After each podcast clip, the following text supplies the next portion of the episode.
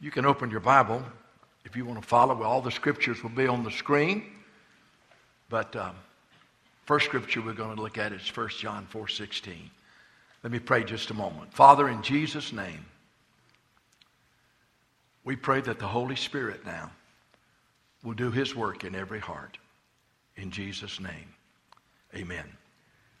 In 1 John 4.16, I want you to look at those words. And I want to ask if it's true of you. Says, And we have known and believed the love God has for us. Now, I want you to think about that. We not only know, but we believe the love that God has for us. God is love. He who abides in love. Now, wait a minute, go back. God is love. It doesn't say God has love, it says God is love. And we have known and believed the love that God has for us. God is love.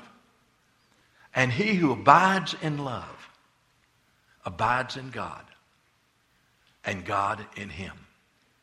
Boy, I tell you, it's one thing when you not only know that God is love, but it's when you believe that God is love. Did you know in Ephesians chapter 3, verses 12, that it tells us that the key to being filled with the fullness of God is to know how much God loves you?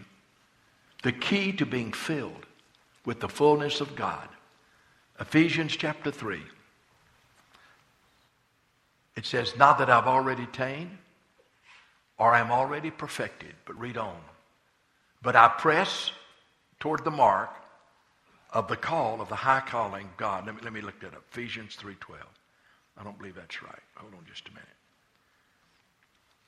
It talks about the way to, to know the fullness of God is to be sure that you know how much He loves you. So I'm in Ephesians chapter 3. And, um, and at verse 12. You know what? I, I think I've got the wrong chapter. And that's not the first time. But now, maybe it's 317 through 19. Let me see that. Yeah. Yeah, it is. That, that, that's what it is. I'm glad y'all found that out. I mean, you needed to know where it's at. See, what I'm saying is if you know and believe that God has for you, love God has for you, that then you will be able, once you grasp it, to be filled with the fullness of God. And so Ephesians 3:17 says that Christ may dwell in your hearts through faith. Now listen to this. That you being rooted and grounded in love. Jesus feels at home in your heart by faith, and you know his love, and you're rooted and grounded in love, that you may be able to understand or comprehend with all saints. Now he's talking about the love of God.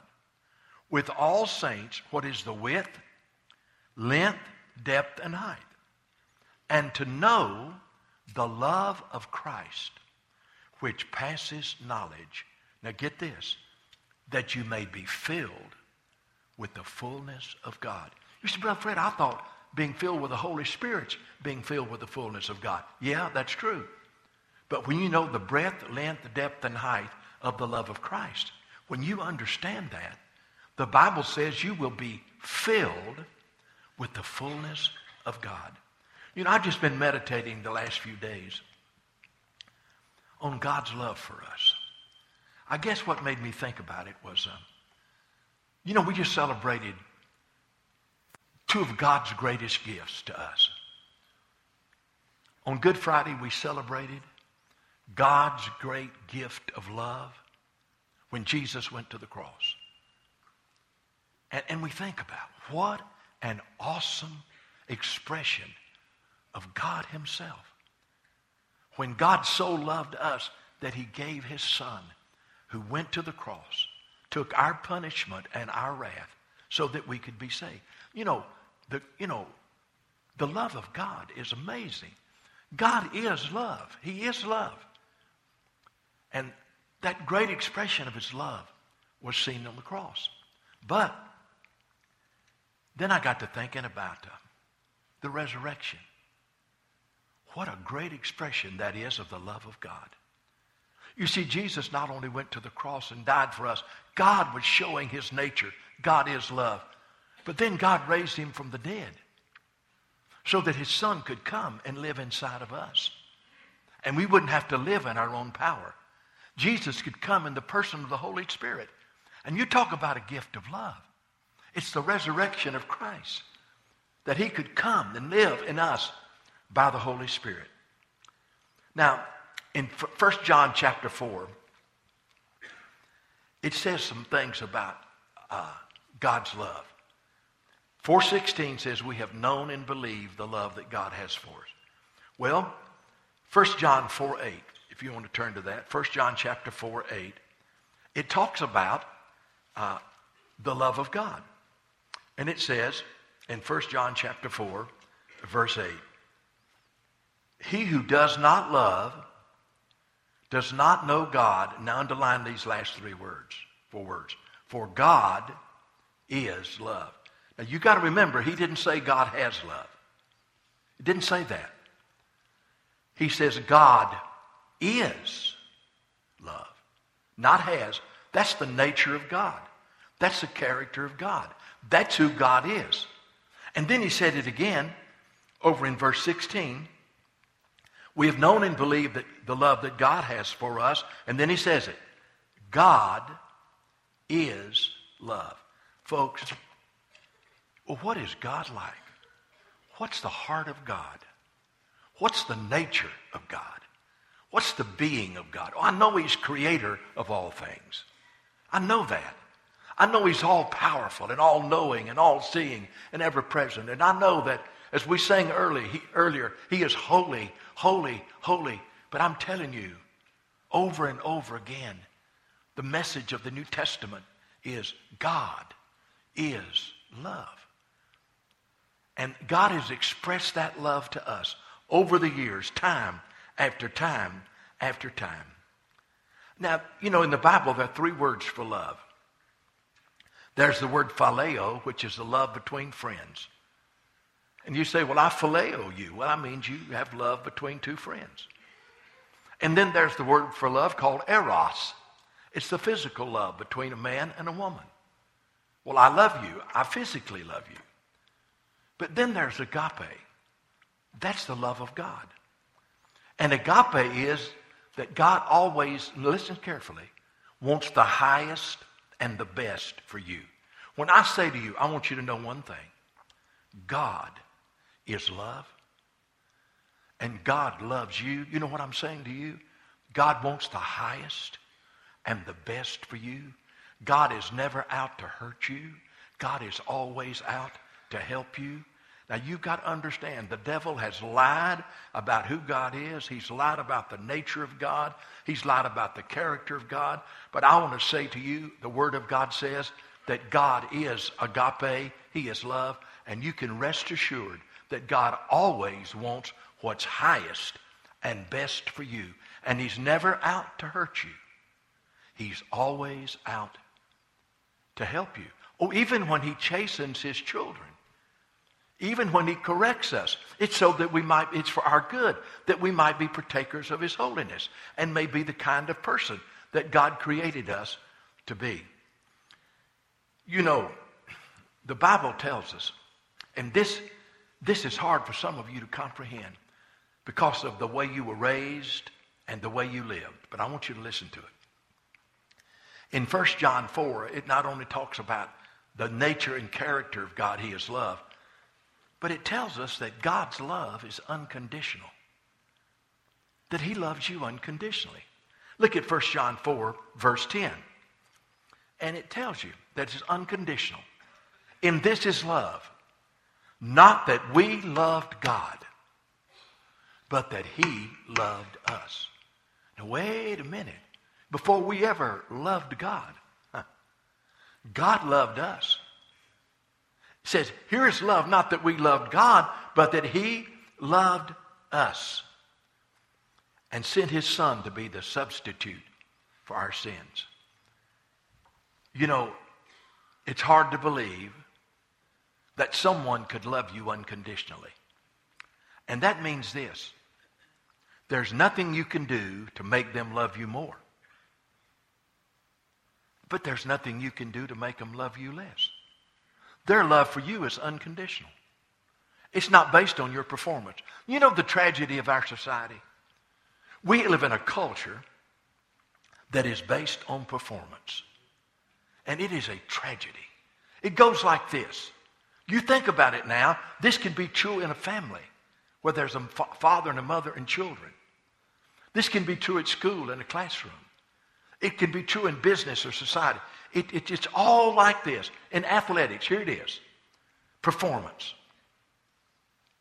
If you perform right, if you perform right, I'll accept you. And if I accept you, then that means I love you. And if I accept you and love you, that means you have value. Do you understand how warped that is? They're saying, well, my love and acceptance for you is based on your performance. And by the way, your value is based on your performance. That's all about works. It's all about what you can do in the power of your own flesh. You know, you know why you have value to God? You know why? God doesn't look at you and say, now listen, if you perform right, I'm going to accept you. And if I accept you, then you know I love you. And if I love you, then you know you have value. You, you know why you have value? If you never perform right, God, God loves you. If you never perform right, God loves you. And, and if you never perform right, God, you have value to God. You know why? Because I'm going to mention this later in this message. Because God created you in His image. Oh, yeah. You're not an accident. You just didn't appear on the stage of history. Listen, the Bible says that God created you in His image and after His likeness. And your value to God is He created the animals, yes and they were good. But then he created man and woman, and he said they are very good because they were created in the image of God. And so I want you to know that God loves you because you're the crown of his creation. He created you in his image, and he loves you unconditionally. Now, you can please God by things you do, but that in no way determines his love. He loves you unconditionally. Now, you, you say, Brother Fred, that, that can be dangerous. People can say, well, I can live any way I want to live and God still loves me. Well, the truth is, you can live any way you want to live and God still loves you. Oh, yeah. But let me tell you what the Bible says to show you that God's love for you is unconditional. In Romans chapter 5, I want you to listen to what it says. In Romans 5 6, now does this sound like unconditional love? For when we were still, Romans 5 6, for when we were still without strength, we couldn't do it ourselves. Hey, let me tell you a problem. If you think you can do it yourself, you can't do it. But it says here, when we were still without strength, in due time Christ died for the ungodly. That sounds like unconditional love for me. We were without strength. We couldn't save ourselves. We couldn't deliver ourselves. So Christ died for the ungodly. All right, look at verse um, 8. This is talking about God's unconditional love. God demonstrates his love toward us. Well, how did God show his love for us? How did God show his love for us? God demonstrates his love toward us in that while we were still sinners, oh, we were still living for ourselves.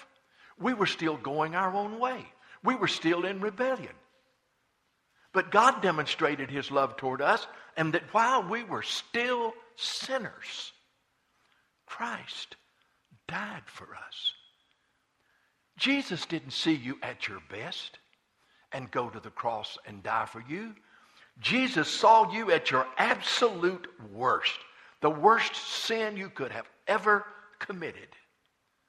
Jesus saw you at your worst and went to the cross and died in your place. God demonstrates his love toward us, and that while we were still sinners, Christ died for us. But look on down in verse 10. Man, it, it gets stronger. If when we were enemies, because we disobeyed God, we lived for ourselves, we went our own way, we were in rebellion, says, For if when we were enemies, we were reconciled to God. God didn't say, You're my friend. I'm going to reconcile. You know, we were his enemy. For when we were enemies, we were reconciled to God through the death of his son. Much more being reconciled, we shall be saved by his life. So we understand two things about God God is love, that's his nature, that's his character, that's who he is. He not only has love, but he is love. And the love is he always desires what's highest and best for us. You don't ever have to worry about God. He always desires what's highest and best for you. Now, what a contrast between God and the devil. Satan came to steal, kill, and destroy. Jesus came that we might have life and have it more abundantly. And so you see the tremendous uh, opposite between the two. But God's love for us is absolutely unconditional. It is not based on our performance. It's not. And if you never perform right, you may die without Christ and go into eternity lost. But it doesn't mean that God didn't love you, because He did. You just didn't receive His love, you rejected His love. You know, I got to thinking about, uh, I thought about the cross and about the resurrection. Then I began to think about God's love gift to us. How God gives us love gift. He just, God's love gifts to us. You, you know, one of the greatest love gifts that God ever gave you was when He created you in His image. I want you to understand. You know, God created all the animals, you know, and He said, that's good, but He said to, uh, He and Jesus and the Holy Spirit had a conference and said, no, we need to, to go another step further. And so God, they said, and we'll let us make man and woman in our image. The animals aren't created in the image of God. You are. And let us create male and female in our image. In Genesis 1:26, God said, "And let us create man in our image, according to our likeness. Let them have dominion over the fish of the sea and the fowl of the air, over cattle, the birds, and everything that creeps, everything." Now look. You say, well, Brother Fred, you know, I, I really wasn't wanted by mother and dad. They, they felt like I was a burden. You know, I never really did feel accepted when I was growing up. It's just like, you know, um, I could tag along, but I never felt really loved. I never really felt special. I, I never was affirmed as to my value and worth as a human being. Most of us were not raised in that kind of atmosphere, but there are plenty of people that are. We had a mother and father that loved us and poured their life into us. And man, we knew how, the, how we were loved, that we knew it. But you know, the thing that you've got to understand, it, God's one of God's greatest love gifts to you was when he created you in his image. And you know, he had a purpose for you. He has a purpose for you. Did you know that? It wasn't to get up and to eat and work and sleep and die. He had a purpose for you. And you know what that was? Let's create man and woman in our image. You were created to extend the life of God in his image. God said, I'm going to create Bill or Sue or Jim or Jane, and I, they're going to be an ex, uh, we, uh, they're going to extend my life. I, we were created to extend the life of God. Wherever we went, God's life would be expressed. But then, secondly, it says, let's create them in our likeness. Think about. God said, I'm going to create you in my image, and now I'm going to create you in my likeness. And that means you were to express the character of God. You were to be godlike. You talk about when you got purpose. Hey, man, I'm not just existing. I'm just not living till I die. I've got a purpose. God created me to extend His life. And God had created me to express His character, to let the world know what kind of God He is. And He says, and let them have dominion. You are created to exhibit God's power. Man, that is awesome. What a gift of God's love. And I'm going to tell you, when God created you, He didn't create a bunch of junk. I mean, I'm telling you, He had a purpose for you. And the great gift of God's love to us is, you know, God, I got up this morning and you created me in your image. And I have a chance today to just be an extension of your life, an expression of your character, and an exhibit of your power. You see, the great love gift from God is that He created us in His image. You know, but not only that, that He created us in His image, but another great love gift from God is uh, that even when Adam and them sinned, that He never stopped loving them. You see, He created us in His image, but in love, He reached out to Adam and to us even after we sinned. You know, God, there were there was Adam and Eve two perfect people in a perfect garden. Have you ever thought about how the human race would be if Adam hadn't sinned? Think of the power of the mind of Adam. The mind, his powerful mind, before he sinned. Think of the power of his soul, his emotions, and his will before he sinned.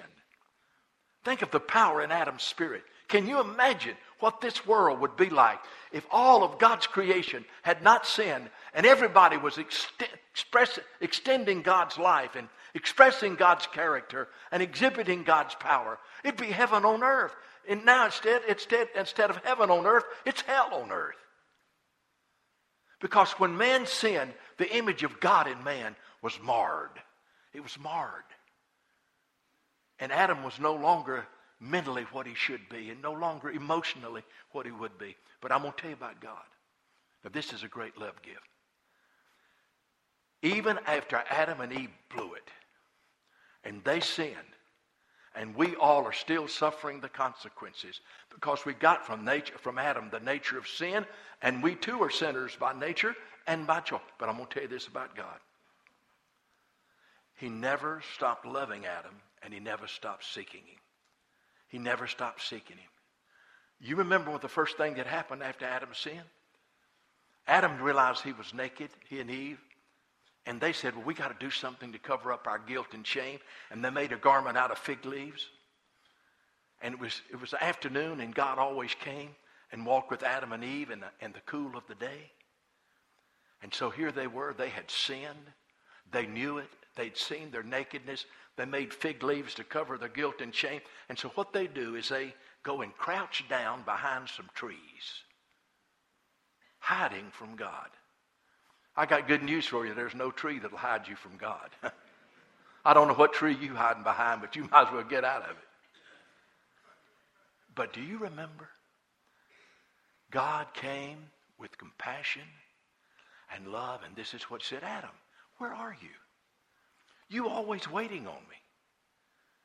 I always could embrace you and show my love to Adam. Well, where are you? Where are you, Adam? And Adam said, We're hiding behind these trees. He said, You know, Adam, you've sinned, haven't you? And now you know your shame and your guilt. Well, what did God do? Well, that, there were consequences, but I tell you what God did. He knew that uh, they had sinned.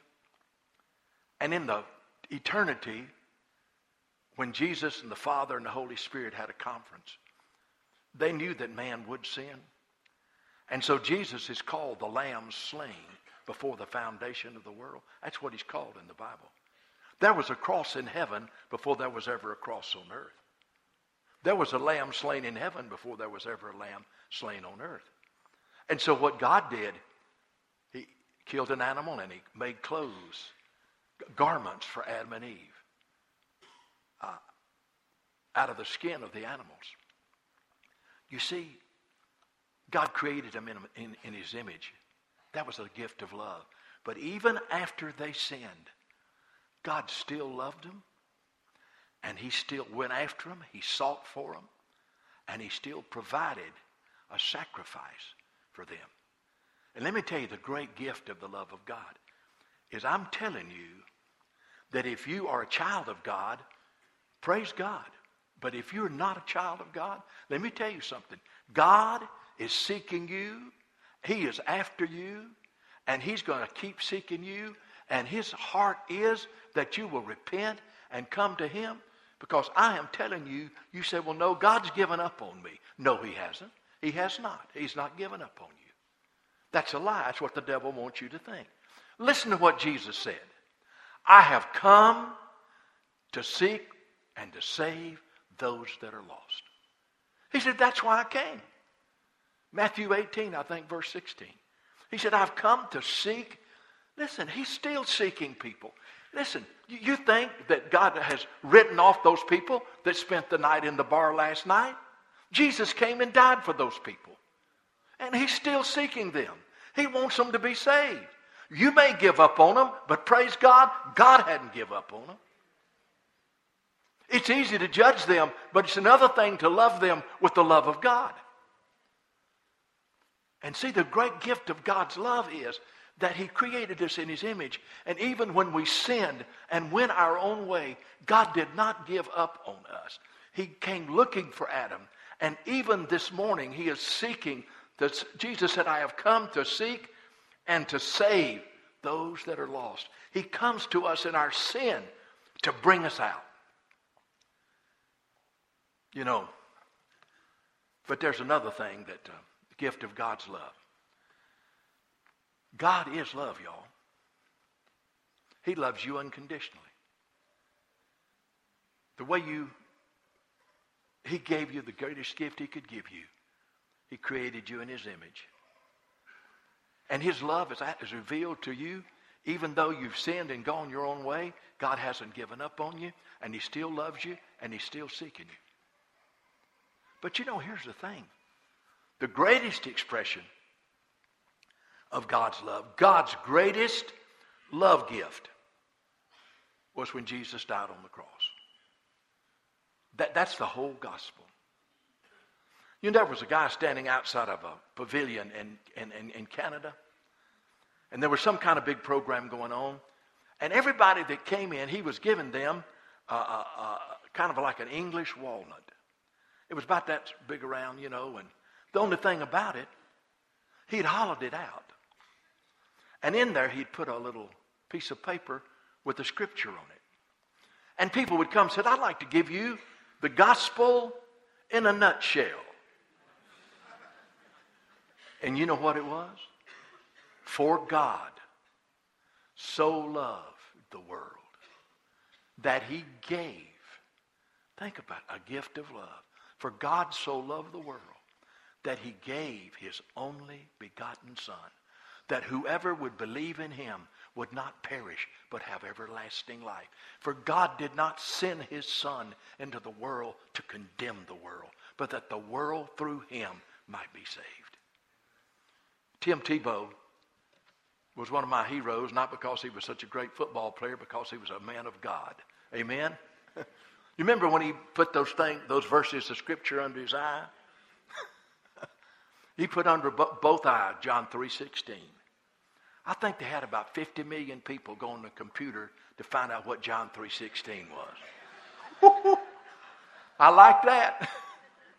Then they got upset and told him, you're not supposed to put things under your eyes. You know, they hate the, they hate the light, don't they? They love the darkness but hate the light. But praise God, it never slowed him down. But you know, you've got to understand that the cross is the greatest expression of God. That's the greatest love gift that God ever gave. And it was for you. It was personal. It was personal. But I want you to notice that this, this hit me. We know that the cross, Jesus took our punishment for our sin and, our, and the wrath of God. But man, I saw this in, in, in, in 1 John 4 there. And man, it hit me. I said, why have you overlooked that? And it's 1 John 4, and it's um, verse 9. And I want to show you the last phrase on this. It says, In this the love of God was manifested toward us, that God has sent his only begotten Son into the world. Now, I want you to look at those last verses. That we might live through him. Oh, Brother Fred, I thought God sent his Son into the world to shed his precious blood so that our sins could be forgiven. He did. I thought God sent his son into the world so that we could be, uh, our wrath would be taken and we wouldn't have to die and go to hell. He did. But oh no, you missed something. That's out in the future. He says that we, he says, he sent his only begotten son into the world that we might live through him. Oh, Jesus came so you could live now. Hey, hallelujah. Well, listen, some people's idea about Christianity is Jesus died on the cross for my sins. I trust him as my Lord and Savior. I live my life the way I want to live the rest of my life, and one day I go to heaven. Hello? That's not right. Jesus came and died so that we could live right now. Hallelujah. We could live right now through him. You can live through him right now. Praise God. Eternal life's not going to happen when I get to heaven. Eternal life begins the day Jesus comes to live in your heart. And he came and died on the cross so you could live right now through him. You can live now through him. Boy, Ephesians chapter 2, man, you're talking about great verses. Whew. You know, the more that I read the Bible, the more I believe it. Amen? I tell you the truth, it's the greatest book ever written. Woo! Now you read it and you just get all excited. You know it? I said, Praise God, it gets better every time. In Ephesians 2, listen to what it says. See, Jesus died. The gift of the cross is that we might live through him, that we might live through him. So in Ephesians 2, verse 1, listen to what it says. And you he made alive who were dead in trespasses and sin. Here I was, dead in trespasses and sin. But Jesus made us, God made us alive. You, He made alive, who were dead in trespasses and sin. He said, In times past, you walked according to the course of this world. You just lived like everybody else lived. You lived according to the prince of the power of the air, the devil had you like a puppet on a string, and he would just jerk the string. You see, you live like the world lived, and according to the prince of the power of the air, the spirit that now works in the children of disobedience. But among, among whom we conducted ourselves in the lust of the flesh, fulfilling the desires of our flesh. We were just living for ourselves. And by nature, the children of wrath, even as others. But, boy, look at verse 4. But God, who was rich in mercy, because of his great love with which he loved us. Can I just pause a moment? God, who is rich in mercy. Oh, man. He doesn't give us what we deserve. Do you understand that? He's rich in mercy because of his great love. His great love with which he loved you. Forget about everybody else in here. The great love with which he loved you. He said, But Brother Fred, I'm not very lovable. None of us were. That's why while we were still sinners, he died for us. But God, who is rich in mercy, because of his great love with which he loved you, even when you were dead in trespasses and sin, made you alive together with Christ. The greatest day in my life was when Jesus came into my heart and I became alive spiritually. All I was was physically alive. I was eating and breathing and living for myself. But Jesus Christ came into my heart and I went from death to life and He gave me life. And that's where life is. And without Jesus, there's no life. None. Zero. Jesus came and died that we might live. That we might live. that we might live through him. What a great gift of God's love. But you know, I've talked about the gift of God's love as he created us in his image. The gift of God's love is that even when we sinned, he never stopped loving us, never stopped pursuing us. Jesus came to seek and save those that were lost. And another great gift of his love is the cross where Jesus came and died so that we could live, have life through him. And that's the only place you're going to find life. It's in Christ. But then, another great gift of God's love is in love through Christ. God birthed you into his family. Did you know that uh, when you became a Christian, if you have, that you became a child of God? We used to sing that song, I'm a child of the King. I'm a child of the King. With Jesus, my Savior, I'm a child of the King. Somebody says, Who is your father? You said, You don't know how rich my father is. He owns the cattle on a thousand hills. He does. Oh, yeah, he has all power in heaven and earth. All the nations are dropping the bucket to him. Really? Well, who is your father? Yahweh, Jehovah. God is my father, and Jesus is my Savior. And I am God's son, or I am God's daughter. I am in God's family. You talk about a love gift. You know what John said in chapter 3, verse 1? Behold, what great love God has given us that we should be called the children of God. Think about that. Before you're saved, you're a child of the devil. Well, that offends me. Well, what's it going to offend you? To hell number two? I mean, come on. Before you were saved, you were a child of the devil. Jesus said to the scribes and Pharisees, You're of your father, the devil. He was a liar from the beginning, and he's a liar now. But man, when Jesus Christ comes to live in us, the Bible says what manner of love God has lavished on us that we should be called the children of God. And beloved, it says, now, now we are the children of God. Did you get up this morning and think, well, praise God? Listen, the world doesn't understand. They think Christians just got to have a crutch. You know, they got to have, they're not strong. No, they don't understand. We have strength because we're in a great family. God is our Father. Jesus is our Savior. Holy Spirit is our Comforter. And we are members of God's family. And one day, we're all going to be together forever in a place called heaven. Oh, what they're missing. They're in the wrong family. They need to be in God's family. And that's what God's love does. It makes it possible for you to be in God's family. Woo! I'm a child of the King with Jesus, my Savior. I'm a child of the King. What a great gift from God's love. The Bible says we were born not of blood, nor of the will of the flesh, nor the will of man, but we were born of God. As many as received him, to them gave he power, First John, I mean John 1, to become children of God. Well, here's the last thing. You say, well, we, we're doing pretty good. We may get out by 1 o'clock. You're right. Now we're close. God is love, y'all.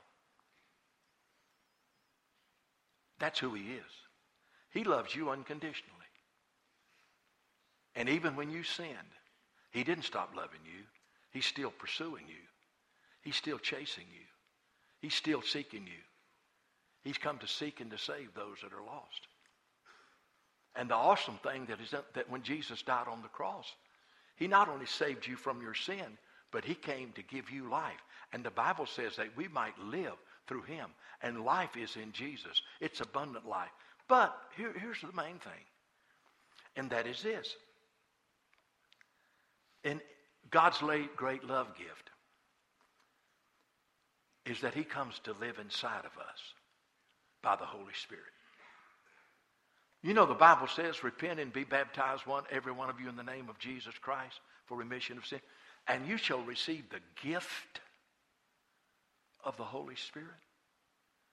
You know, as long as Jesus was on earth, even though he was 100% man, the Son of Man, without sin, and 100% God, perfect deity, he laid aside his deity and lived on earth as a man full of the Holy Spirit. He can only be in one place at one time.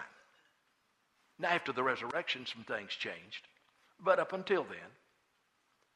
So Jesus said to his disciples, It's very important to you that I go away. They said, Don't hand me that stuff. I've been walking, following you for three years, and you tell me it's to my advantage that you go away? He said, Yeah, because listen, because if I don't go away, the Holy Spirit can't come. But if I go away, I'm going to send the Holy Spirit. The Father's going to send the Holy Spirit, and He's going to come to live in you. And wherever you go, I'm going to be right there inside of you in the person of the Holy Spirit. Have you ever heard about the prisoners of war? How they would be confined for five or six years, tortured. But I've heard story after story of how that in that cell there was the presence of Jesus and Christ lived in them. And no matter what hell they went through, he was there. He lived in them. He was their comforter. He was their strength. And they made it through because they weren't in that cell alone. The presence of Jesus was in them. Boy, I never will forget uh, Dave's good friend, uh, Don Stanley. He was in solitary confinement. Had an old Gideon New Testament. And if I remember correctly, he began to read it. But you know what? God showed up in that cell. And the Holy Spirit, he can go through jail doors. Do you know that? And oh, he was saved right there, and he was on fire. I remember when they, he spoke at uh, Cottage Hill Baptist Church, and Dave was with him. He's the only guy that could preach a 30-minute sermon in 15 minutes. I mean, he's like a machine gun. Now, Dave's a little slower but louder. But anyway, it doesn't matter. Let me tell you something. You know God's greatest gift? And that Jesus has come to live in you in the person of the Holy Spirit. Your body is the temple of the Holy Spirit who is in you, and you're not your own. You're bought with a price. I don't care what you go, where you go, or what you face. If you are a child of God, Jesus Christ is living in you in the person of the Holy Spirit. And wherever you go, He's in you, and He will never leave you nor forsake you. And I am telling you, you talk about great love to know that I'll never be alone now or forever because the Holy Spirit comes to live in us. Wow. What a, lift, a love gift from God. Our body is the temple of the Holy Spirit. We can say with Paul, I'm crucified with Christ, but Christ lives in me. And I now live by his faith and not by my faith. What a great, great love gift. The presence of Jesus. Philippians 4:13, I can do all things through Christ. He's in me, who strengthens me. Now here's the problem.